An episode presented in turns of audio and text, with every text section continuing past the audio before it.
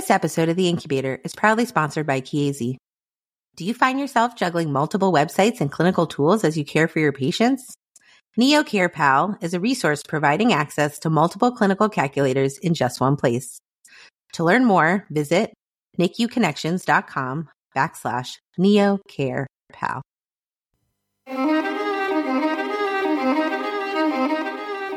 This is The Incubator, a weekly discussion about new advances in neonatology and the fascinating individuals who make this progress possible.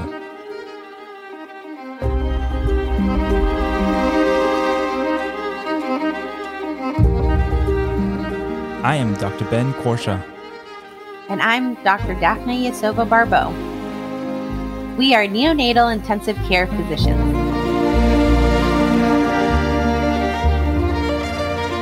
Welcome.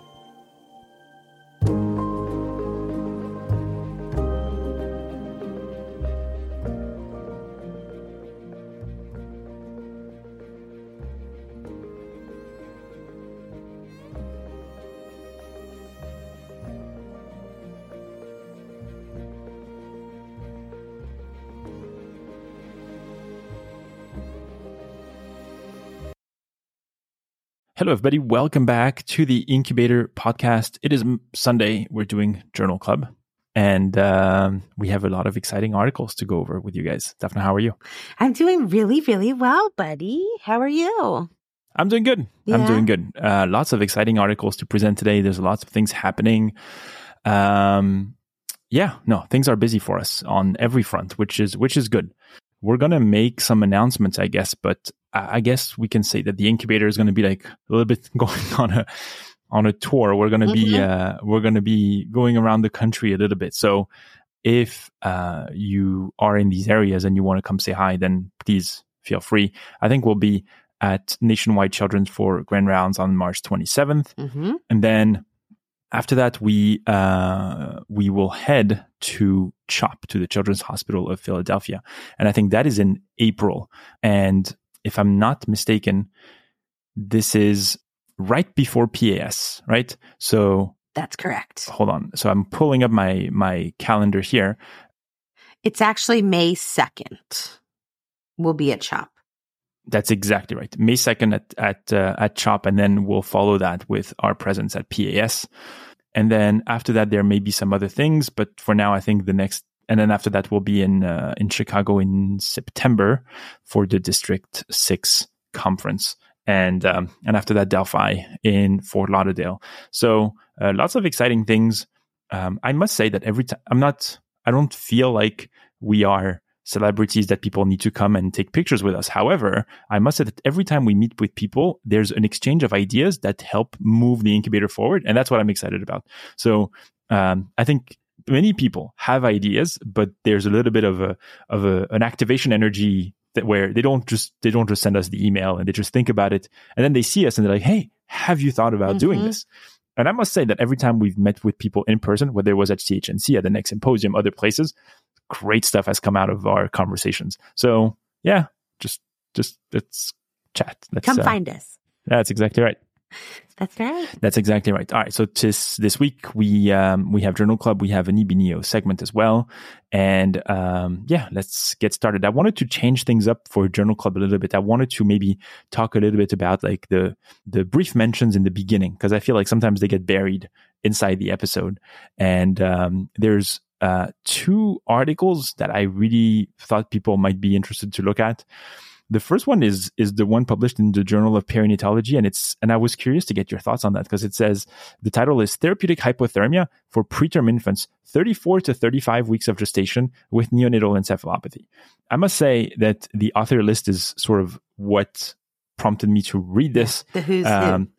Yeah, so first author is Sehoon Kim, who I am not familiar with, but obviously also on this paper is uh, Terrie Inder and uh, Mohammed El-Dib, both very accomplished um, physicians in this space. And what they were trying to look at is what about therapeutic hypothermia for babies who are born at 34, 35 weeks of gestation? And now automatically I'm thinking like, oh my God, like, that's it. The needle keeps moving backwards and we're going to try. And I was surprised to hear that at um, their center, they, they do offer cooling for babies in this gestational age, in gestational age range, because I initially looked at the methodology and it's retrospective. So I'm like, wait, one second. Like, so, so they were doing it. And it's like, yeah, they, they were, they were doing that. And, um, some of them of the babies were also like having mild encephalopathy. So really what they wanted to do was like, what are the short-term outcomes and safety of cooling in babies that are 34 and 35 weeks. They're not really looking at long-term outcomes and they just want to know like is it safe? There were previous studies that had shown that as as you try to cool smaller babies or more immature babies, it could become unsafe. And this was a matched retrospective cohort study of 20 preterm infants that were uh, con- matched to 40 infants born at 36 weeks or, or, more between 2015 and 2021. And what they found was uh, those babies at 34, 35 weeks who received therapeutic hypothermia, their short term outcomes were comparable to the ones that were more full term regarding seizures, IVH, blood transfusion, subcutaneous fat necrosis, brain injury on magnetic resonance imaging, and mortality. And that these findings were consistent when short term outcomes were adjusted for birth weight. And so the conclusion is that it's feasible and safe, which obviously begs the question are we going to start cooling now 34 weekers? To, to their credit, they're not making the case that because of what they're publishing here, they're saying, ooh, there's a benefit, we should do it. They're just saying it's not unsafe so maybe the next step would be should we look at this in a more rigorous manner in terms of looking at outcomes on a larger sample, long term long term outcomes, and so on and so forth. So I don't want to say that the authors are being uh, careless with their recommendations. However, it does like the, the, the therapeutic creep is is definitely happening, and and so I'm just curious what you what you think about that. Well, I mean, that's been a major point of discussion, right? Like, why 35 weeks, you know? And can we go lower? Can we go younger? And also, uh, you know, there's this group of babies who are mature but small, right? Or immature but big, you know? So what happens to those babies when they fall on either side of the line? So, which is a question I had, which was how did they determine the gestational age? Mm-hmm. Um, but I didn't really when I read the paper the first time around. I didn't I didn't ask myself this question when I went back to look at it. I couldn't find uh, if this was mentioned or not. But obviously becomes a question. How do you yeah. assess the maturity of the baby? Yeah. And then you wonder in a decade, like, how low do we go? Right? We'll just have to see. Maybe not a decade, given how long it takes us to translate science right now, but yeah. but um, what that will look like in the future. Yeah, absolutely. Very interesting. Another interesting paper I found was something that actually made the rounds on Twitter. It was in the Archives of Disease in Childhood, and it's called Randomized Study of a New Inline Respiratory Function Monitor, the Juno, to improve mask seal and delivered ventilation with neonatal mannequins. First author is Mark Brian Tracy. That's coming out of uh, Australia. Um, so it's it's a cool tech actually. I, I, don't think there's much for us to even take home, but basically it's like a little adapter, and it looks like um, it's like a rectangular L- LCD screen that you attach to your Neopuff, and it's a, a, device that I can have some specification. It weighs 85 grams. It's running on battery, and it gives feedback to the provider giving ventilation in various ways. But it's and it's it's not very technical actually because the way they're doing it is by showing you ranges. So the the device will tell you if you have a mask leak and it will basically do it in the traffic light format. So, or if you have zero to 29%, it will flash green. If you have between 30 and 60, it will flash orange. And if you have 60% or more of leak, then it will flash red. So you're like, oh, I have to, you have to try to aim to get back into the green. Then it will also give you some feedback about uh, tidal volume with some uh, baby icons between whether you're giving between two and a half to 10 mLs, 10 to 25, 25 to 50. And, and it gives you all these feedback and you're able to theoretically provide much more effective ventilation. So they did this study. Um, this is the, the device I don't think is available. I think they said pre-market. So I think it's just a prototype. However, so they did this on mannequins. So they didn't test it on, on babies. And what they showed was that when they, they gave this to 49 experienced neonatal staff, they made them do some ventilation. And then what they did is that they did sort of uh, blinding with the same group. So the providers were initially giving ventilations and the LCD screen was covered. And then they uncovered and saw how was the difference. So same provider, same uh, setting, just whether they had access to this uh, to this screen. And uh, what they found was obviously the, they mentioned the number of ventilation that was inflations that were given like fifteen thousand something, and they said that there were significant reductions in all groups in the number of inflations out of target range. So um, when they were using the self inflating bag or the T-piece resuscitator, so um, the with the um, self-inflating bag, the the inflations out of range went down from 22% to 6%. For the T-piece, it went down from 7 to 4%. That was in the preterm mannequin. And in the term mannequin, with the self-inflating bag, it went down from 55% to 37%. And with the T-piece from 67 to 63%. Uh, the percentage of mask leak inflation above 60% was also reduced from 20% to 7 in the self-inflating bag, 23 to 7 in the T-piece. And in the term mannequin, 8 to 3% in the term mannequin and 23 to 6% in the T-piece resuscitator. So I would say check it out. We'll link the article. I must say the tech looks cool. Um, and, and I have a feeling that this, this has been tested, uh, this idea of having something that can give you some feedback as you're mm-hmm. giving ventilation has been tested and and we know helps deliver more accurate. So I feel like something is coming, but this might be it. It's small. If it's cheap enough, this is something that might. Uh, I mean, I think this is hugely important, right? Mm-hmm. Like those, you know, whether you have a Neo in house or whether you have a Neo just around the corner, a few minutes, those those first few breaths can set the whole. I mean, this is with a mannequin, right? But I mean, theoretically, if this can, if we can get this into delivery rooms, or something like this into delivery rooms. Those first few breaths are basically the difference between like a downward spiral or a recovery of a, a baby, yeah. you know? And if you didn't say what level the professionals were who were who were in this study. They were quite experienced. And even the experienced clinicians had a significant improvement. So, I mean, this is, I think this is amazing. I think it's going to be super valuable for training. I think it's going to be super valuable when the first responder is not a neonatologist or maybe even a pediatrician, um, or in these communities where, you know, helping babies breathe where all they have is PPV, right? Mm-hmm. I mean, it, it, will potentially be life saving in some of yeah. those. It's very humbling. I, I, want to give a shout out to uh, a physician I worked with, Deepak Jain. I may have mentioned this on the podcast where he he did something. He did he was conducting a similar study where we had some uh, tidal volume feedback and we practiced in our pulmonary lab in fellowship and you think you're pretty good, especially as a fellow. You're like, yeah. oh, I, I, do, I give good. And then you look at the feedback you're getting and you're like, oh man, this is terrible. Uh, it's a very humbling, humbling, experience. Very humbling experience. But I think this is cool. I think that, I mean, this is where the innovation is, right? Small changes. This is a simple system, you know, no, no, no shade. This is, I didn't think of it, but, you know, but could drastically improve yeah, and I think the idea, I think where it's smart is that number one, LCD screens today are cheap. People, these are made uh, routinely.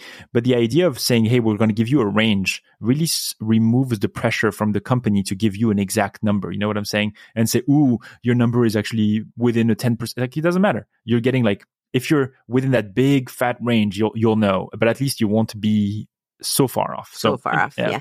No, yeah. And I mean, it's, uh, in terms of ease of use, red light, yeah. green light, yellow light. Left, That's exactly right.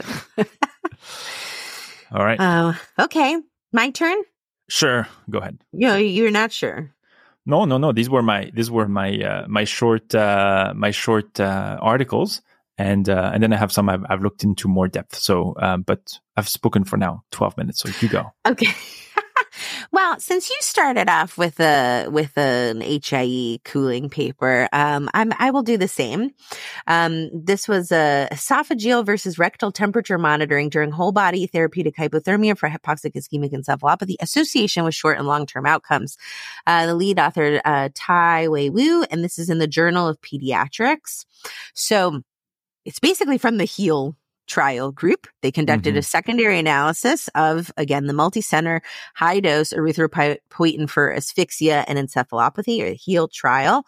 Um, of course, all infants in that study had moderate or severe HIE and were treated with whole body uh, therapeutic hypothermia. As a reminder, um, this was studying uh, the impact of high dose erythropoietin uh, as an adjunct. So getting cooling might erythropoietin improve outcomes and unfortunately, what it what it found uh, was that uh, the incidence of death or neurodevelopmental impairment didn't differ significantly between the groups. However, there were more serious adverse events um, in the erythropoietin group. Just as a reminder. Mm-hmm. Um, the inclusion uh, criteria for this sub-analysis were pretty much the same as for the HEAL trial and most other cooling trials. Gestational age greater than 36 weeks, presence of perinatal depression, confirmation of moderate to severe encephalopathy. And the exclusion criteria like most other studies, less than 1800 grams, head circumference that was too small, uh, genetic or congenital anomalies, um, and, and this imminent mortality. So the primary outcome much like the HEAL trial, was death or neurodevelopmental impairment at the 22 to 36 months of age.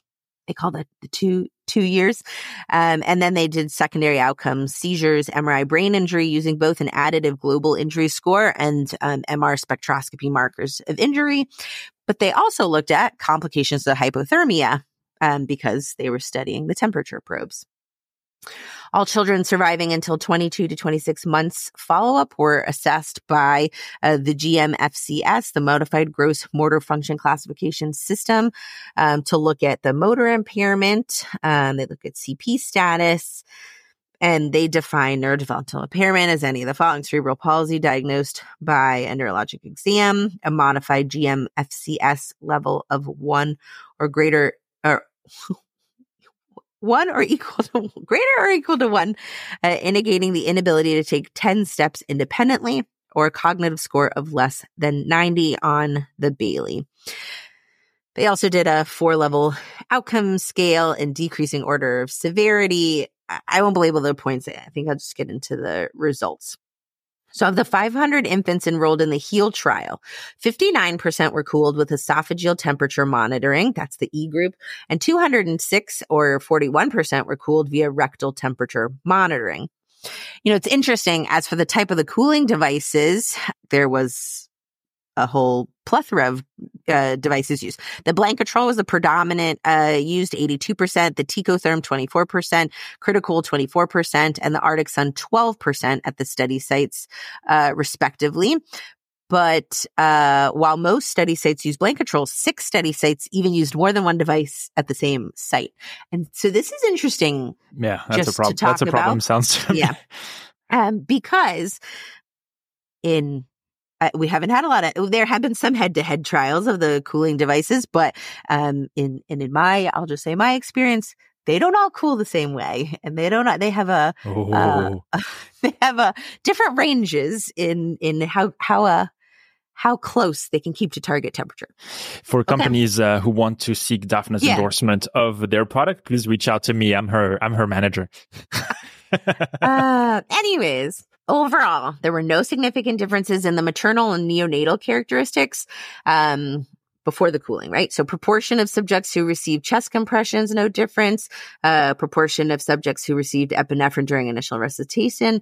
There was no significant differences in the severity of encephalopathy. Oh my gosh, I'm really slurring my words this morning. And the severity of encephalopathy, there's no difference um, in how much erythropoietin was uh, received between the groups uh, or time to target temperature between the two groups. However, um, between the two groups, as a baseline characteristic, there was a higher incidence of intubation during resuscitation in the esophageal monitoring group, 75.5% versus the rectal monitoring group, 61.2 Say that again. More intubation at what point? Uh, I mean, during resuscitation in the babies who ended up getting esophageal monitoring. Fine, fine, fine, fine, fine. Okay, Because those are the two groups. Yeah, yeah, right? yeah. Makes sense. Okay. So the results, the frequency of the primary outcome of death or neurodevelopmental impairment was similar in the two groups, 49% versus 54% with an odds ratio of 1.05.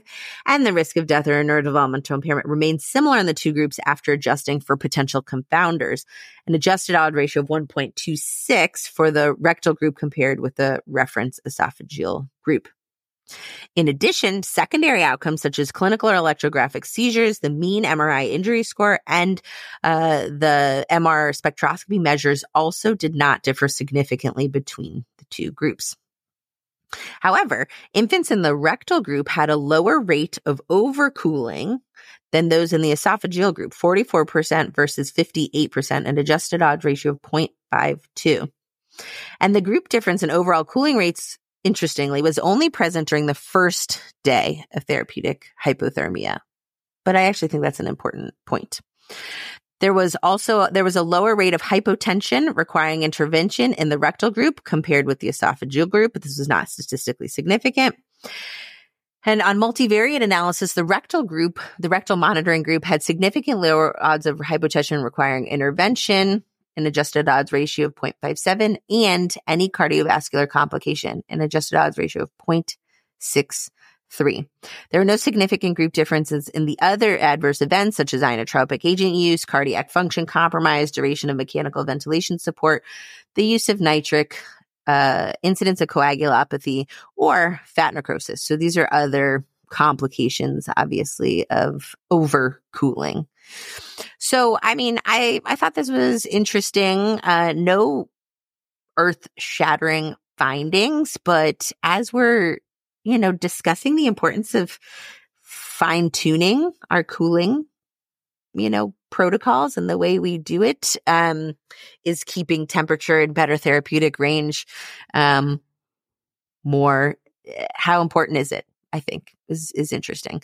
So it looked like uh, again the the rectal monitoring group had lower rates of overcooling than those in the esophageal group. I think this makes sense, um, but it's interesting to see it. No major changes in the quote unquote long term outcomes, though. Yeah. Do you think that's going to spark um, a change in in uh, what people favor for cooling? Uh, I think it might. I think mm. it hmm. might. I also. Everybody's always reluctant to to shove the probe down the, the baby's butt and and uh, yeah and it, it, I, I, mean I'm sorry I'm sorry to say like we we do uh, esophageal stuff all the time like we put in OG NG we're much more comfortable with that it's just as invasive but um, yeah. Yeah. I also think it will depend on what the nurses in your unit prefer. That's because true. I think that's a huge, uh, a huge barrier to overcome. I think. I mean, that's that's a great point you're making. Just because we tend to forget, like as you said, there are multiple devices, and and and the most important thing is that your team is comfortable with whatever mm-hmm. devices you, because that's the worst case scenario where you have a device and you don't use it properly, and God forbid you're just uh, oh the baby didn't get cooled uh, appropriately or yeah. or something along those lines. So I agree with you. Whatever whatever people are comfortable with is what is going to matter most. All right, I have time for one more. This is this is before we, we before we take a quick break and bring in the EB uh, team. So there is this um, paper in JAMA called Neurodevelopmental Outcome of Extremely Preterm Infants Fed Donor Milk or Preterm Infant Formula. Um, it's a big trial. Um, it's the milk trial done by the NICHD. Um, so it really uh, something that uh, was was worth reviewing, and uh, we'll see how interesting it is. That uh, it's a it's a probably a, a testament to um, how our field has changed also over the years. So uh, the question they were asking was, does nutrient fortified pasteurized donor milk improve neurodevelopmental outcome at 22 to 26 months corrected age, corrected age compared to preterm infant formula in extremely preterm infants receiving minimal maternal milk. So we'll we'll go into the you, you, you, like me, you'll have a lot of questions and we'll answer those in the methodology. It's a double blind randomized clinical trial that's done at the 15 centers uh, within the NICHD Neonatal Research Network. And they enrolled babies since 2012 until 2019. And we'll talk about why this took this long to to to do. The follow up visits were done at 22 to 26 months, and the eligibility criteria were that you had to be less than 29 weeks or have a birth weight less than 1,000 grams. You uh, had to be less than seven days of age, and then you had to follow and uh, you have to meet some of these eligibility criteria. Number one, the infant's birthing parents never initiated lactation because obviously you don't want to prevent a mother from using their own milk for this study. Lactation was initiated. However, the mother ceased to express milk prior to 21 days. And then during that time, they were able to enroll uh, if the mother had stopped producing and said, I'm, I'm done. The milk, or last, last point, that the milk supply was really minimal and that they were going to have to need to be supplemented anyway from day seven to day 21. The exclusion criteria are chromosomal anomaly, um, all sorts of stuff, prior NEC, so on. I don't need to go into that. These are very straightforward. So, what was the intervention? So, you had infants that were in the no maternal milk group that uh, were receiving a study diet for all feeding from randomization to hospital discharge, death, or 120 days. And then we had babies that were in the minimal maternal milk group, which received any minimal amount of maternal milk that was available, and in the study diet, which was the preterm formula, f- until uh, the same uh, endpoints. The primary outcomes were the cognitive score on the Bayley um, at 22 to 26 months the study was designed to be pragmatic. So that's very important. What, what did they do? They only controlled the base diet. So they only said, all right, this baby is going to get preterm formula or donor milk. Okay. When was the feeding initiated? How did you fortify the, the feeding? How did you advance the feed? All that stuff was left to the clinician. Okay. So that was not uh, regulated which is a very critical point and that's the kind of stuff that you may skim over during the the methods but it will have a huge implications when it comes to the results the donor milk recipes were required to provide uh, 2.8 to 3 grams of protein, and they assumed that the donor milk would provide about 0.8 to 0.9 grams per deciliter of protein but they did not measure the content of the donor milk. They had a bunch of secondary outcome. They looked at the individual scores on the Bayley. They looked at moderate or severe uh, cerebral palsy, and um, they had a category for moderate to severe or severe neurodevelopmental impairment. So, what were the results looking like? So, they had 483 483 uh, infants were randomized, 239 in the donor milk group, 244 in the preterm formula group. The median gestational age was 26 weeks, the median birth weight 840 grams. 88% of the survivors were assessed at the follow up at 22 to 26 months. And in that cohort of uh, 483, 114 babies never received maternal milk, and 370 received minimal maternal milk. Now, what's interesting is that the enrollment had to be stopped for this trial uh, due to declining enrollment, loss of equipoise among participating centers, and the increasing use of donor milk in the neonatal research network over time. So it's so sad that. Wow, very uh, interesting. I know, right? That as they were doing this trial, like the, the field shifted and and people are like, well, we don't really want to do this study anymore. Uh, so it's interesting to see that's that's to me is a testament to these researchers who do this work and who are putting themselves out there when it comes to subjecting their their question to the test of time and the, the test of trends and changes and new evidence coming out. So what was interesting, to uh, two, three outcomes that I want to go over. The growth, the weight gain was slower in the donor milk group compared to the preterm formula group. At the end of the study, the mean weight in the donor milk group was 143 grams lower than the preterm formula group. Length gain and head circumference growth did not differ between the groups during the study. So growth tend to favor, did tend to favor uh, the preterm formula group. However, remember what we said, like fortification, all that stuff was not controlled. So you could they talk about this in their discussion. Could this be that all these other practices did have a, an influence? It's very possible. The primary outcome 369 infants went through follow up, and the adjusted Bayley score uh, was 80.7 in the donor milk group, 81.1 in the preterm formula group. No significant difference. I mean, they're pretty much the same. The B, the Bayley motor and language scores did not significantly differ between the groups as well. And among the infants with Bayley cognitive score of less than 70, so if you only look at the ones that are really some people would say a Bayley score of less than 70 is really what would be considered impairment. They did this for both less than 70 and less than 80. Still, when you compare these babies who have these scores, there's no difference between the groups. The prevalence and severity of neurodevelopmental impairment did not significantly differ between the groups. And then when they said this, maybe it's the maternal milk that they received. So they actually isolated the 114 infants that never got maternal milk. So like, they, let's take these kids, these kids out because in prior studies, there's always the maternal milk that could potentially confound the issue where you say, oh, they got some maternal milk. Maybe that's why their cognitive outcomes are better. Well, the cognitive score for these babies that never got milk was 80.2 in the donor milk group and 80.9 in the preterm formula group. So identical. So what does that mean? Well, the, the thing that's not surprising, which probably explains why the the trial lost some momentum is that the mortality and in hospital in, in, in, in hospital morbidity outcomes are what we have known now for some time is that the outcome of death prior to hospital discharge occur at 10% of the donor milk group versus 7.4% in the preterm formula group. That was not statistically significant.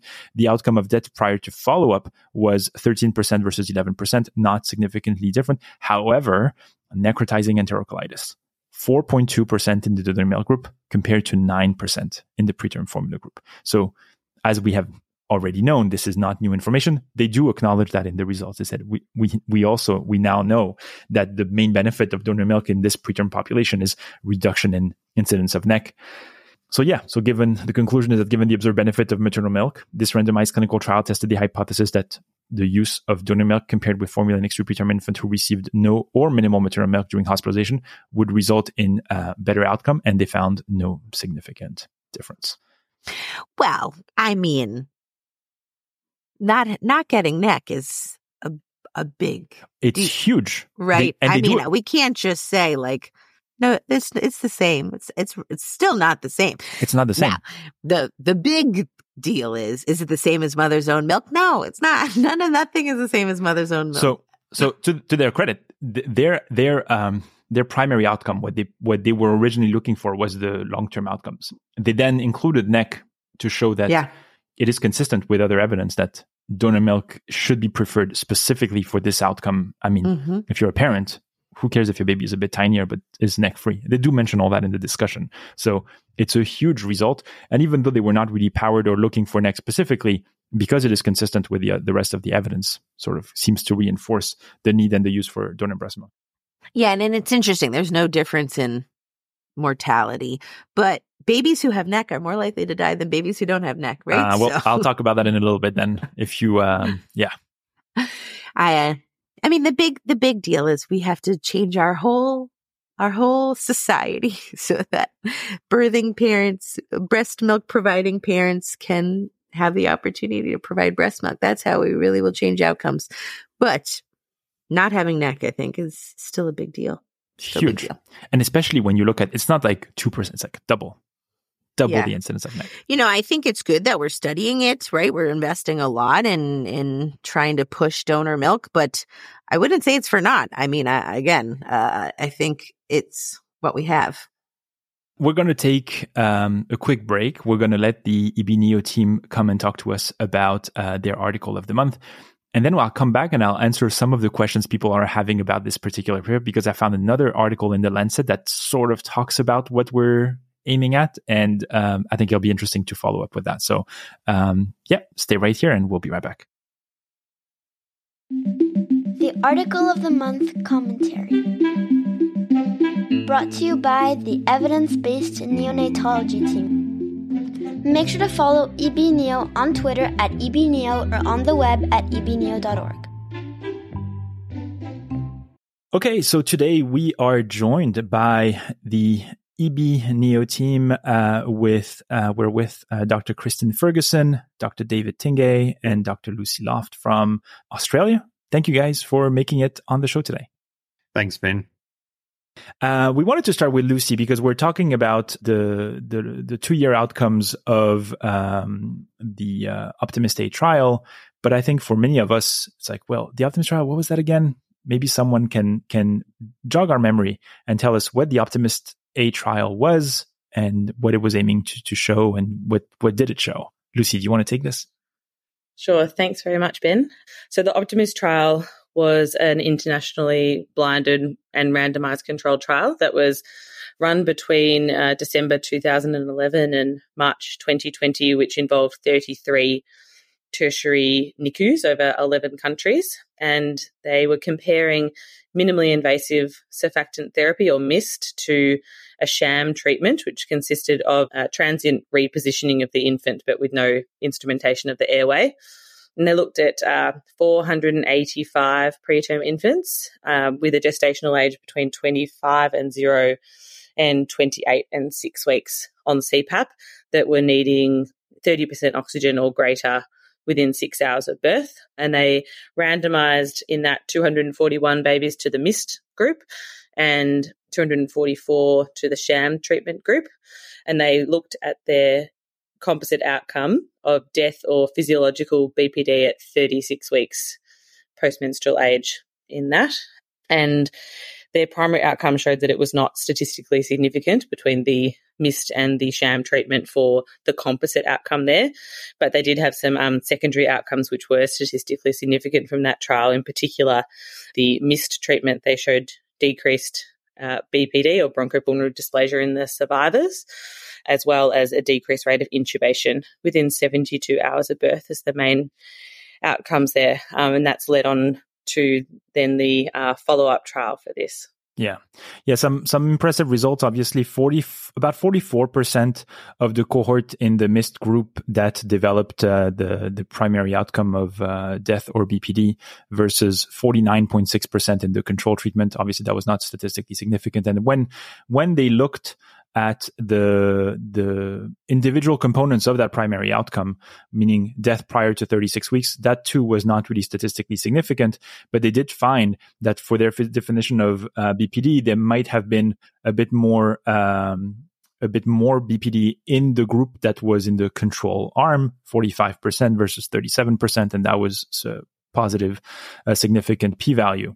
Um, and then there's all these other secondary outcomes as, as well as you mentioned. Uh, this was published a couple years ago. I mean, I forget now, maybe 2022. I don't remember. However, but uh, today we're reviewing the two year outcomes of uh, that cohort. So maybe, Kristen, do you want to tell us a little bit uh, what that paper uh, showed? It was published in JAMA, and uh, we'll obviously link all that in the in the show notes. But yeah, tell us a little bit what what that those outcomes look like?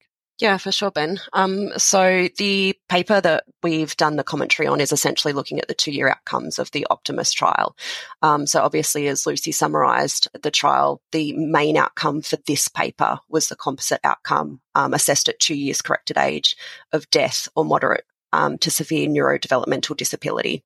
And I guess the important thing there is how they've defined um, moderate to severe um, neurodevelopmental disability, which was um, either moderate to severe cognitive or language impairment, um, cerebral palsy, which had an equivalent um, GMFCS rating of two or greater, visual impairment, or hearing impairment. And the outcome for that was that there was no statistically significant difference in death or moderate severe neurodevelopmental disability at two years, um, with 36% in the MIST group versus uh, 36 in the sham group. So the same. I think what's um, interesting is some of their secondary analysis, where they looked at the composite um, components, so death or or death and moderate to severe neurodevelopmental disability, and neither of the components um, had any statistically significant differences. Um, where I find the interesting thing is the two year respiratory health outcome, um, which is sort of somewhat of a novel thing that I think in the neonatal trials we don't often see it. Um, so they looked at a number of markers of respiratory health. Um, so they included overnight hospitalizations for any illnesses or respiratory illnesses specifically, um, and then a number of parent report respiratory outcomes. Um, so parent report of wheeze or difficulty breathing, use of any bronchodilator therapy, a parent report of physician diagnosis of asthma, um, which I think is an interesting one that we can talk about later. So ultimately, they did find some statistically significant differences in these um, secondary respiratory outcomes, um, particularly in hospitalizations for any illnesses, but also for respiratory illnesses. And I think interestingly, the rates of parent reported wheeze or difficulty breathing at two years was actually higher than the BPD diagnosis in the original trial. So in the MIST group, 40, uh, essentially 41% were reported to have wheeze or difficulty breathing versus 54% in the sham or control group. I think one of the interesting things that we need to clarify, obviously, because as Lucy mentioned, the initial trial looked at two groups that one received surfactant, the other one received a sham treatment. And I think you may quickly leap to say, well, obviously, if you're looking at uh, a group that didn't receive surfactant, they're going to do worse from a respiratory standpoint. But there was a, a time point where th- that was being looked at when it came to the Optimist A trial. And even in the control group, these babies also received some surfactant down the road. So it's not like we withheld surfactant from the control group. And I think that could sometimes be lost because of the way the groups were randomized. So I think it's important to note that if you go back to the original trial, you'll see that um, the average dose of surfactant each group received was one. So they, they all did eventually get surfactant, except the, the intervention group got surfactant in that specific manner uh, this early on. I think the what was the time again of how early these these kids got surfactant? Like two three hours, if I'm not mistaken. Yeah, yeah. Okay, so um, David, uh, we're gonna bring you into the discussion, and and maybe you can share with us what are your collective thoughts on this paper and um, what uh, some of the things that you guys are bringing up in your EB commentary this month. Yeah, thanks, Ben. I, I think first, it's just to reiterate the point you made that this isn't a trial of exclusivity of surfactant therapy. It's a trial of early, less invasive surfactant therapy. I, I, prefer the term less invasive rather than minimally invasive because the baby still had a laryngoscope placed in the mouth and a, a small uh, plastic device through the vocal cords. But that's my own personal uh, uh, issues. I don't think that's your own personal. There was this paper in, in JAMA Peds that came out recently that we uh, reviewed where they looked at oropharyngeal administration of surfactant precisely to address this issue where they say, even if you're doing a minimally invasive, you're still doing laryngoscopy. So technically, how little, how less invasive truly is it? So uh, you're not, you're not alone. no, I agree. Yeah.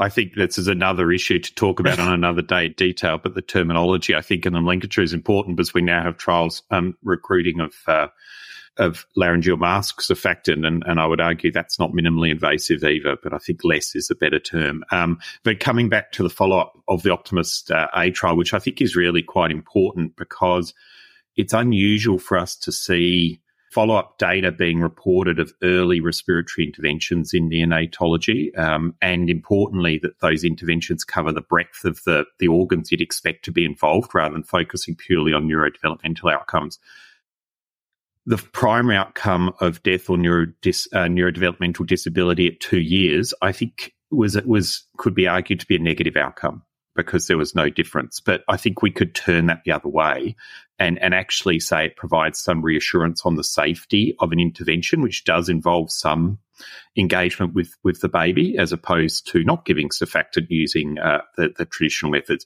And historically, remembering at the time that Optimist A was being conducted, minimally invasive surfactant was still novel. So, um, and we were coming from the era of COIN, uh, where there was either intubation and surfactant or non-invasive ventilation and surfactant.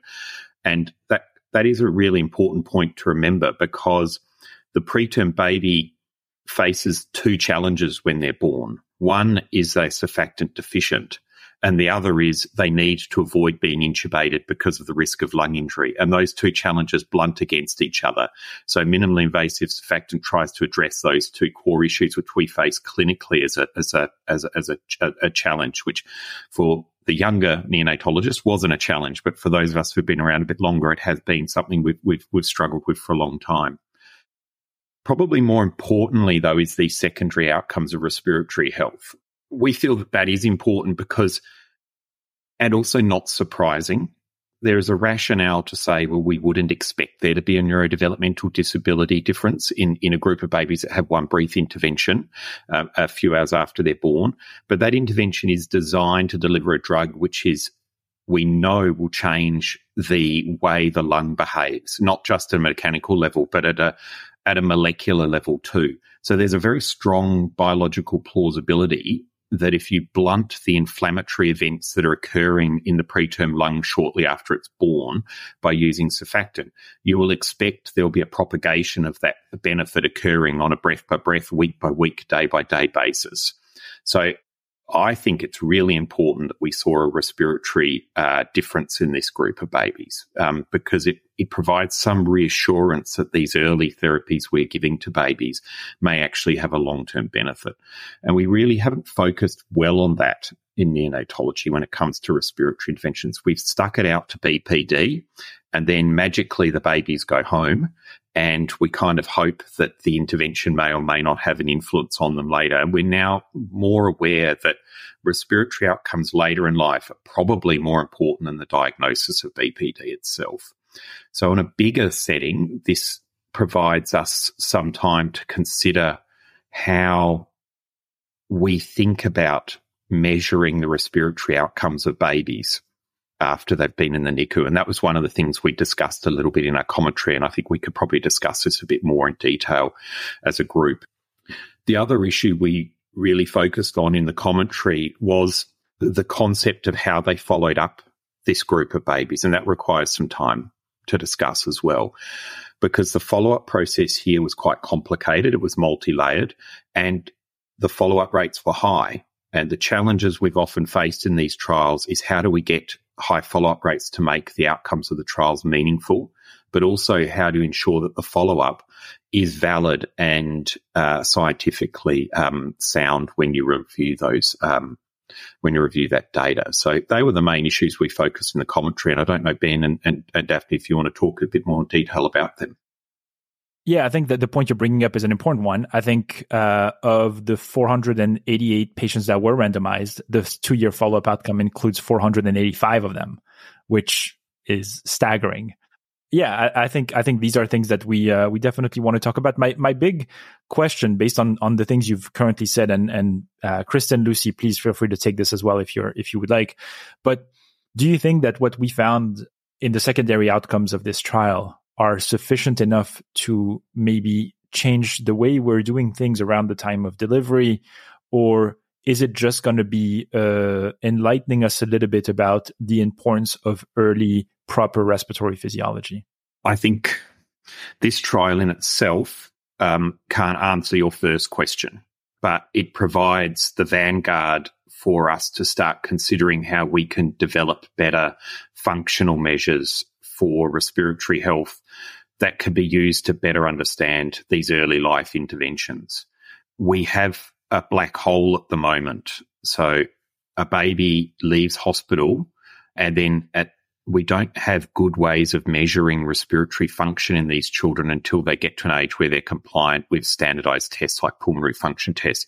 And that's six, seven, eight years, which is far too long for families. It's far too long for babies. It's far too long for clinicians and it's far too long for funding agencies for grants, which uh, creates the problem. Here we see, a, I think, a really quite ingenious way to try to address that gap because families care less about the diagnosis of BPD than they do about what their child can do and what their family's life will be like. And here we've used a series of measures which you can easily criticize because they're quite subjective. Things like have you been to hospital and so forth. But they are measures that a family can understand and I think a family can relate to. So they, I think this, this trial allows us challenges us to, to question how we should be defining follow respiratory health in these children. And is BPD alone the fit that we all need? Yeah, I mean, you're bringing up such an important point. How many times do we talk to parents about the diagnosis of BPD? And their first question is like, well, but practically, what does that mean? Like, is my kid just going to have like asthma? And it's true. B- BPD is defining BPD is, is is a pointless endeavor. And for parents it's even more pointless if it doesn't tell me exactly what is that going to mean. Is my baby going to go home on oxygen or is my baby going to be able to run around at school? I think these are the outcomes that matter uh, most. Yeah no i i totally agree. I love that they uh, included this kind of uh, parent uh, report of respiratory outcomes. I think it just gives us such a fuller picture not only for a research perspective but just for our own understanding of what life is like for these um, families when they go home I also wonder, what do you think is the right way for us to pick the parent reported measures? You know, this is still something we, we, the team chose, right, to ask the parents. Um, and how do we better define um, what's important to families? Uh, I would say it's a really good question. Uh, I think obviously the I would say that the main way to go about it would be to talk to the parents, both the parents that are going through the you know the process of having a premature baby and what they think now of what will be important later. But obviously to go back and look at the babies who have been born premature and talk to the parents later in life and see you know what has impacted their quality of life and what did they find important in the first you know two four six eight years of their child's life um, and then develop a set of questions around that. And that might be a very wide capture. I think you could do that across a huge spectrum of parents and really get down to the nitty gritty and to find some really good questions that are most important to parents. And as David said, that would probably look more at things that the parents really care more about rather than the definition of BPD and what we use at the moment. I think what Lucy's saying is really important. Um, we have to be engaging with I hate the term, but it's the term that's been used consumers and co designing our research. And this is a really hot topic across all of uh, clinical research at the moment. There are a number of partnership priority setting partnerships that are being undertaken right now because I, I'm, I'm involved in a few of them, and I know that we're about to be reporting one on on the um, top 10 research questions for babies born less than 25 weeks. So there is a, a large body of work happening internationally looking at priority setting. And it, it's critical we do this. We have to have research outcomes that are meaningful to people. It'll make for better science too. I think what you're getting to, Daphna, though, is are these the right questions? I think we don't know for sure, but what we do know is that these are reasonable questions they are also questions with a biological plausibility because they reflect a change in respiratory health. And when you leave the NICU with BPD, you don't stop having BPD. You don't stop having a preterm lung. That preterm lung is going to be growing and changing for decades to come. So, and that lung will still be exposed or at risk to other inflammatory and, and injury based events. So, if you're having repeated hospital admissions for RSV, you're likely to have a worse outcome. That second hit hypothesis, I think, holds true in, in the in the preterm lung. Um, and then ultimately, we will need functional measures that are, validatable or at least can be used to validate these um, consumer led methods. And, and that's where a gap uh, lies. There's different ways we can look at this, and, and we're involved. We're leading a big project here looking at trying to develop functional methods at one year of respiratory health using lung imaging. And I know there are other groups looking at this as well. I love that. I think that will give us a much better perspective about what, you know, what is important to, to families. Um, I did have one question that relates to so much of what you guys have been talking about, about how even the, the control group receives surfactant. And I wonder if you feel like the outcomes really are more dependent on the less invasive administration or the fact that babies got earlier exposure to surfactant? I think this is really hard to pick apart in this um, trial. Ben and I were actually discussing this um, before we started recording. Um, and is the initial Optimist trial really a trial of minimally invasive surfactant therapy, or is it that earlier administration of surfactant at a lower threshold of FiO2 in comparison to the other um, trials that had been done previously. And I actually found it really tricky to pick that apart. And I think my sense is that it's probably more the earlier administration of surfactant as opposed to the mechanism of delivery, particularly given that surfactant was also received in the control group. And then I, you know, my last question is really, so where do we go next? What, what are the things we still have to learn about surfactant and the way we give it? I actually think one, one of the things that I think is really interesting and is something that's come up clinically very recently is that actually the interfaces for which we are delivering non-invasive ventilation have changed since the MIST, since the Optimist trial. So if you look at the videos of MIST online, it is with the Hudson prongs, which are a much lower profile. Um, and I know that a lot of my colleagues, um, particularly as juniors, we don't get a lot of intubation practice. Um, we don't get to do a lot of direct laryngoscopy, and we now have um, in, definitely in Australia, a midline interface, which makes this a lot more difficult. And I think clinically we're finding that we are delivering MIST but potentially at times not with the continuation of non-invasive um, respiratory support because of the difficulties of those interfaces. So I actually think there's been an evolution in practice since the trial that we need to face and something from my practice um, that I think needs to be addressed.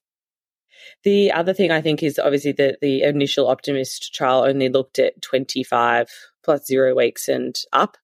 And I think now the population in neonatology is changing and becoming more premature, I guess. And MIST is getting extrapolated into this population in some environments as well. So I think it would be interesting to see, you know, this minimally invasive surfactant and how things have changed in the even more extreme preterm population. Um, and seeing if those kinds of results extrapolate into the same population. Because even when you went into these papers and you stratified it by various gestations, we saw that the benefit it MIST was at the older gestation, not at the younger one. So it'd be interesting to look at that side of things. Can I be controversial? Please say a few things because I'm better you than us. this will not surprise Kristen and Lucy. I'm going to say I'm going to suggest some things which are not controversial and some of that, but I, I think really Lucy's pointed out a very important concept there that all of the surfactant's not a new drug. It's not a new agent. How we deliver surfactant is not a new concept. We're trying to refine it or discuss it, and we have been doing so ever since I was a neonatal trainee.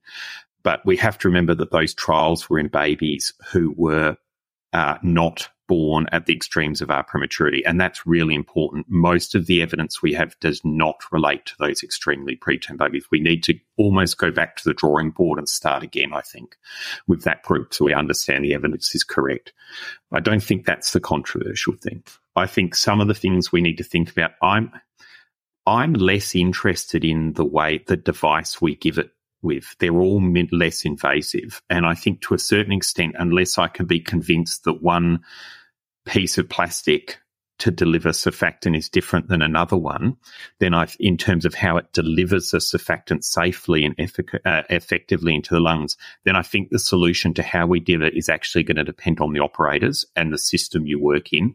There's clearly going to be environments where people are going to be better at using laryngoscopy, and there'll be environments where people are probably better at using S, uh, uh, LMAs, and they should be factors that we think about. And I don't think we consider that when we look at evidence around the implementation.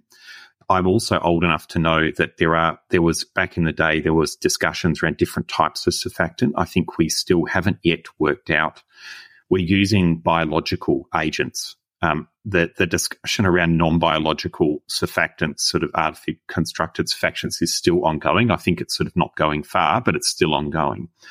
The other thing that comes to my mind, and this is my second controversial potential point, is we've spent a lot of time talking about when we give surfactant. Maybe we should be talking about who we give surfactant to and refining. And maybe the answer is not to dichotomize babies into large groups for this drug, but to say we now have different times we can give surfactant. We have different concepts around why we're giving it, whether it's prophylactic or rescue, and we have different ways that we could give it. I think acknowledging that less invasive surfactant is clearly the way to go compared to invasive, but we need to think about which baby is going to fit for the different permutations of those options. So it comes down to understanding the phenotype um, of the baby we're giving surfactant to. And the last thing, which Lucy didn't mention, because it's something I know she's been thinking about, is are there other ways we can make the delivery of surfactant more efficient? We're talking about how we get it into the lung, but we also need to start thinking about where it goes when it gets into the lung. So we've talked about the delivery device. We've not talked about whether how the lung is behaving at that time. So would it be um, beneficial to have the lung recruited, de-recruited, use a higher PEEP, a lower PEEP. We've seen the IN-REC-SUR-E paper that was published a few years ago that raises that question as well. So I think there's still quite a lot to know. What I hear you saying is that we, why we would like a protocol that fits every single baby that that that's not going to be the case that different babies need different things um, and I love that you um, have actually given us a lot to think about. More more questions for the the community uh, to work on. Um, we've really appreciated uh, your expertise, Kristen, Lucy, David. Thank you so much for joining us today. Okay, we are back, and this was um, very pleasant to have the EBNEO team. Uh, it was kind of a hard EBNEO uh, segment to schedule with our team all the way across the world, but uh, we make it happen, and we're always so excited it, to have. It was worth it. It was totally That's exactly right. so before the break, we talked about this article from the NICHD that compared uh, donor breast milk with preterm formula. And I think one of the big questions that came out of this paper were obviously all the outcomes could be put on the on trial because of the fact that fortification was not really looked at. It was only the base diet. And you could say, well, what if all these what about the incidence of NEC and the fact that it had doubled? Could it have been due to the fact that they were fortifying differently? That's a question I had. That's a question I've seen people asking. And so it's interesting that in the Lancet, there's a paper that might help us answer this question, and it's called Effect of Human Milk Based Fortification in Extremely Preterm Infants Fed Exclusively with Breast Milk, a randomized control trial. First author is Georg Bach Jensen, and it's uh, a study that's coming to us out of Sweden. Now, they conducted uh, the Nordic study on human milk fortification in extremely preterm infants, which basically aimed to look at the effect of human milk nutrient fortifiers on NEC, sepsis, and mortality as a composite measure of severe outcome in extremely preterm infants that were fed exclusively with breast milk in a setting where individualized target fortification was used. This is the N Forte trial which was investigator initiated, prospective, multi-center randomized, um, uh, controlled, uh, randomized controlled superiority trial. The infants were enrolled from seven level three NICUs in Sweden. And the eligibility criteria were that you had to be 22 to 27 and six weeks of gestation. You had to have survived the first three day, three days. The home clinic of the infant had the logistic of maintaining the study intervention. In Europe, we do call hospital slash medical centers clinic. So they were not in an outpatient clinic, but this was an inpatient center, obviously. The, they had to be able to continue the intervention until 34 weeks. And they wanted, because it was fortification, they included babies once they had reached about 100 ml per kilo per day of feeds. They excluded babies for all sorts of reasons, GI malformation, chromosomal anomalies, and an interesting one, which was feeding intolerance. And I was like, what the heck do they mean by feeding intolerance? Like, I feel like every baby has feeding intolerance at some point. Mm-hmm. So mm-hmm. how do you not exclude everybody? Does it feel like it's getting worse, not better? feeding intolerance? That's right. We'll come back. But, uh, I looked back and basically what they meant by that was that um, they were looking at how long it took them to reach full feeds. So if they were really lagging behind and, and they're expect and, they, and it ended up not being an issue where um, babies tend, tend were more, more likely to reach um, um, full feeds with uh, within 10 days of uh, starting enteral feeds. So they were assigned one to one to receive either human milk fortifier or bovine uh, milk based fortifier um, once the feeds had reached 100 ml per kilo per day. Now, what we, what they did is that they did analyze the breast milk using the Miris uh, analyzer, and so the macronutrients analysis of the mother's own milk were performed weekly, and the breast milk analysis analysis uh, of the donor milk as well was performed for each batch that they received. So the primary outcome was a composite of NEC stage two to three, culture proven sepsis, and mortality during the study period from the inclusion to discharge no longer than 44 weeks corrected. And I was like, that's a peculiar outcome. I've never really seen, an, I've seen measures of outcome of mortality. I've seen NEC, but NEC sepsis or mortality felt a little bit bizarre. And I think if you're reading the literature, you always have to ask yourself, what is the outcome and why did they pick this outcome? Because then it's more difficult to then tease it apart. If you say, no, I'm just going to look at their rates of NEC, then you can look at that, but it's not what they were powered for. That's not what they intended to study. So they powered their study for this sort of triple outcome. And interestingly enough, in the discussion, so I'm jumping a little bit here, but they did mention why they picked this. So they said, we chose a composite of NEC culture proven sepsis and death as the primary endpoint, the rationale being that NEC and sepsis share many pathogenic me- mechanism and that the diagnosis of NEC and sepsis is often a continuum and that with previous results indicating a positive effect from the human milk based fortifier on both NEC and sepsis, um, they thought they could put all these things together. Something you mentioned when we were talking earlier about the outcome of NEC, that NEC, mortality, all these things are related. Um, and then they said, obviously, mortality constitutes an intrinsic censoring effect in infants at high risk of developing severe sepsis or NEC. Now, their trial did not have the power to study NEC as a separate outcome. So you cannot take technically the data from the data from this trial and go counsel families on what is the effect on NEC specifically. And the reason for that is because, as we'll see, the incidence of NEC is quite low. Um, their NEC incidence rate of about 7%.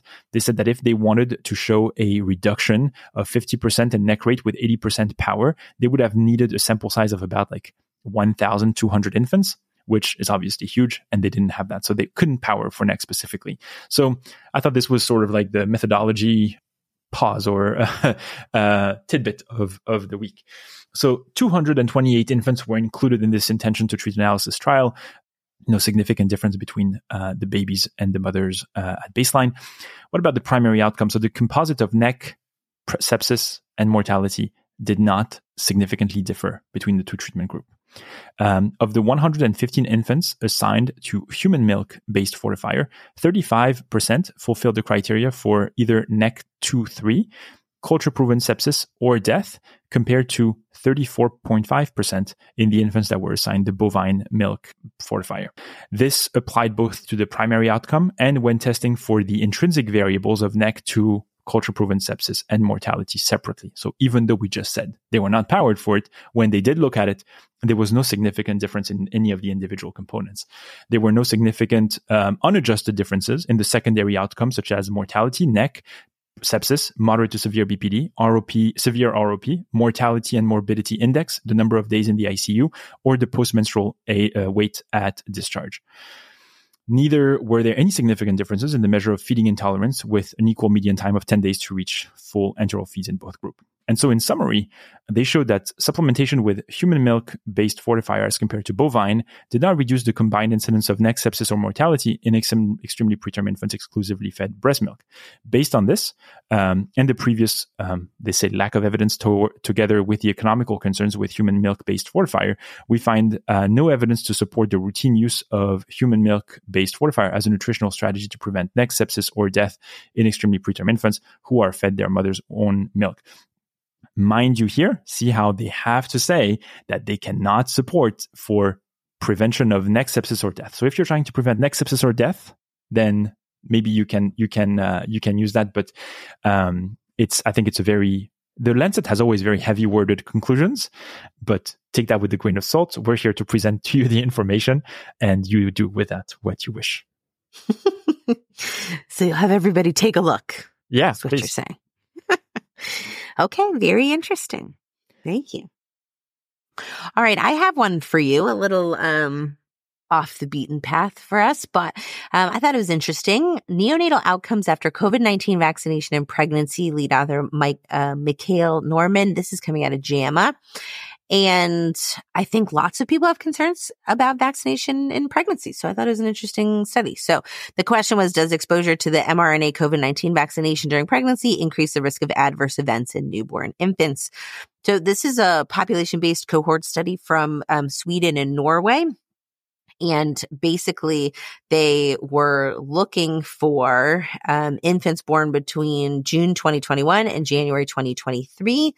And then they, they had two groups one who uh, was exposed to the vaccine during pregnancy, and um, a group who was not. So they included all live births at 22 weeks or more gestation, including those infants with birth defects. That's something they wanted to look at. The study included 94,000 infants exposed to COVID 19 vaccination during pregnancy and 102,000 control infants. They basically looked, uh, did uh, this controlling measure to find these control infants that were not exposed uh, to vaccination. Exclusion criteria were basically that they couldn't the, the babies didn't have the right charts. Um, they weren't matched to the to the mother, um, or that they got a non mRNA vaccine during pregnancy. So after exclusions, ninety seven point four percent of all live births in Sweden and ninety eight point six percent of all live births in Norway were included. I think that was pretty good. um, so they looked at the country of origin as well as timing of vaccination, like during what trimester, um, and examined a plethora of covariates and neonatal outcomes, like a lot of them. So I'm not going to, I won't belabor those, but I'll, I will tell you what they found. All outcomes were assessed for at at least the first four weeks of life. Um, and then some follow up for some of the morbidity outcomes exceeded four weeks, depending on the length of the uh, neonatal hospitalization.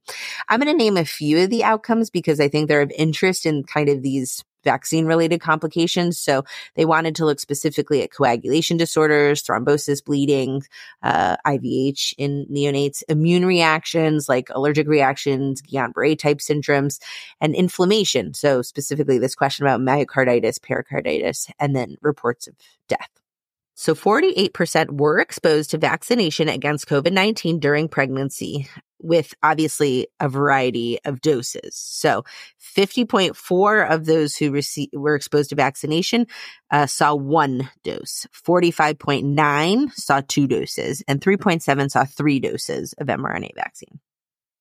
The percentage of infants uh, whose childbearing parent had not been vaccinated prior to pregnancy so, right, some of them were exposed during pregnancy and some of them were not exposed during pregnancy, but their birthing parent may also may or may not have received a vaccine prior to pregnancy. So that's what this data point, uh, and they were similar, um, 50.8% in the exposed group and 49% in the unexposed group. Most infants, 78.6, were exposed to the Comirnaty or the Pfizer vaccine, and the remainder to um, mRNA 1273, which is the Moderna vaccine. And in total, 32% of infants were exposed during the first trimester, 43% during the second trimester, and 24% during the third trimester. Interestingly, uh, about the birthing parent, individuals vaccinated during pregnancy were older. They were more often nullipar- nulliparous and of Nordic origin. They had longer education, conceived earlier in the study period, and had more. So those are all good potentially protective factors um, but they had more pre-pregnancy comorbidity but less gestational diabetes than individuals unvaccinated in pregnancy. So all of those were statistically significant. Infants exposed to the vaccine during pregnancy compared with those who were not were less likely to be preterm they were less likely to be uh, small for gestational age, and they were less likely to have an APGAR score less than 7, uh, 1.6 versus 1.8%, or less than 4, 0.26 versus 0.34 um, at five minutes.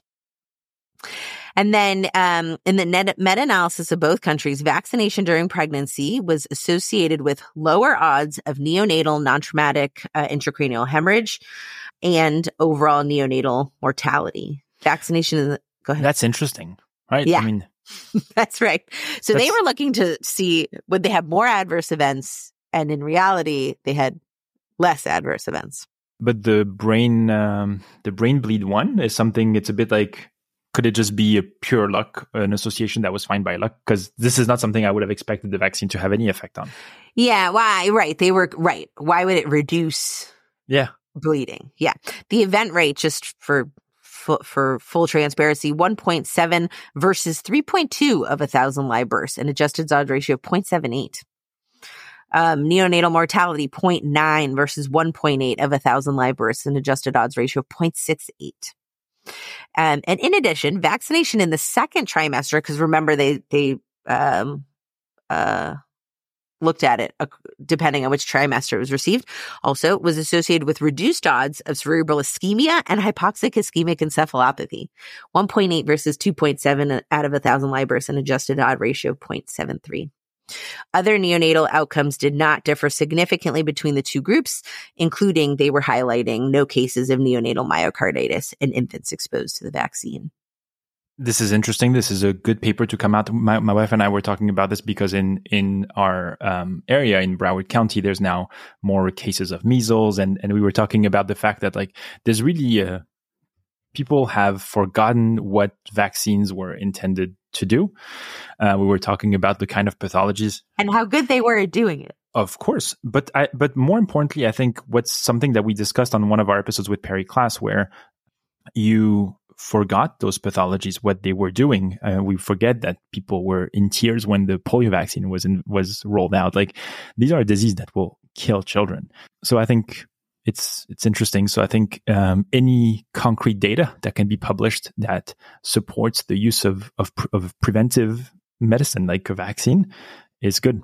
And um, and we still don't. I think if what we know is that it can prevent this this pathology, that's kind of nice, especially considering we still don't know everything we would like to know about COVID nineteen. so, um, yeah, yeah. I mean, right? I mean those those studies are underway of the fallout from COVID 19. Absolutely. Yeah. Yeah. I had some more papers, but I think we're going to call it a day. We um, are? Yeah. We it was a great journal club, and I don't want to. These are good studies that I don't want to uh, go through quickly. Um, so we'll save them. I'll save them for next time. I say this, but one of these papers is another one that I was saving from last week for from this last time. time. so uh, fingers crossed, we will get to them next week. Um, but no, this was a uh, this was a phenomenal journal club. I think the articles were all super super interesting. Is there anything you want to go over before we we head out, or do you? Th- I mean, I don't. It's not because I don't have anything that you uh, you should also. Uh... Um, I did have kind of a neo news segment. Go ahead. Yeah.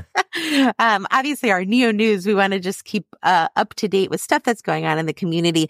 Um, I think it's just useful to know that the the CDC just put out this brief uh, this month uh, about the trends um, in maternal syphilis rates during pregnancy because they are skyrocketing.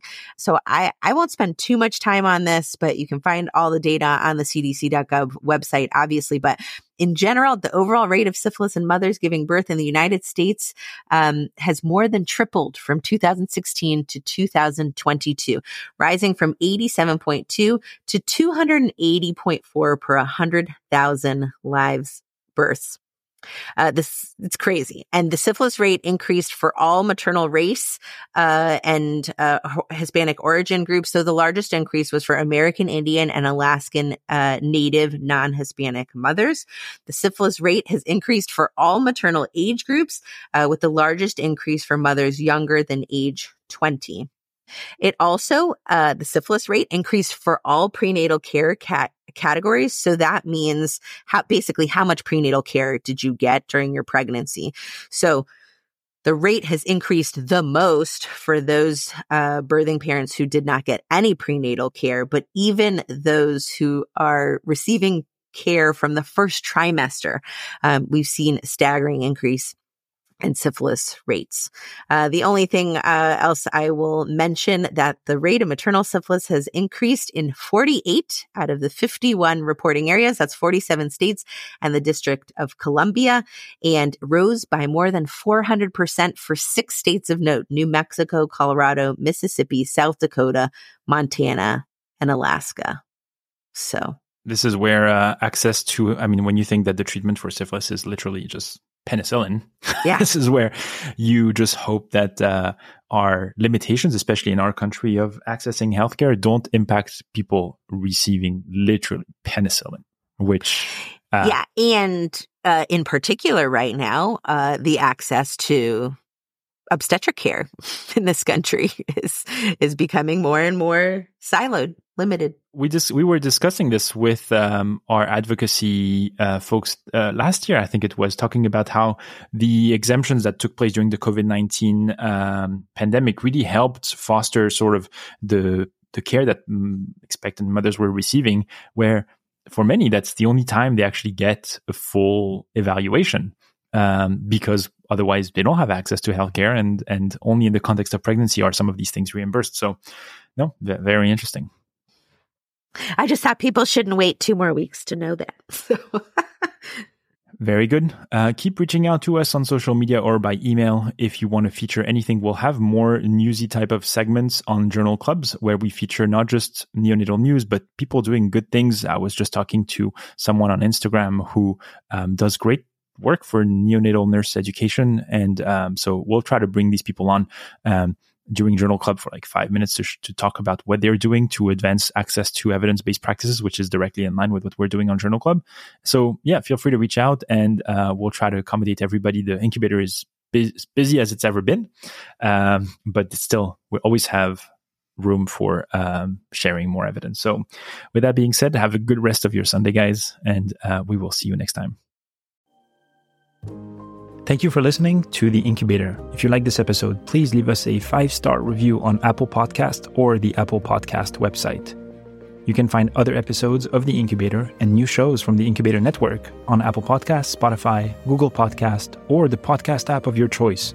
We would love to hear from you, so feel free to send us questions, comments, or suggestions to our email address, nicupodcast at gmail.com, or by visiting our website, www.the-incubator.org. You can also message the show on Instagram or X, formerly known as Twitter, at NICU Podcast. Thanks again for listening and see you next time. This podcast is intended to be purely for entertainment and informational purposes and should not be construed as medical advice. If you have any medical concerns, please see your primary care practitioner. Thank you.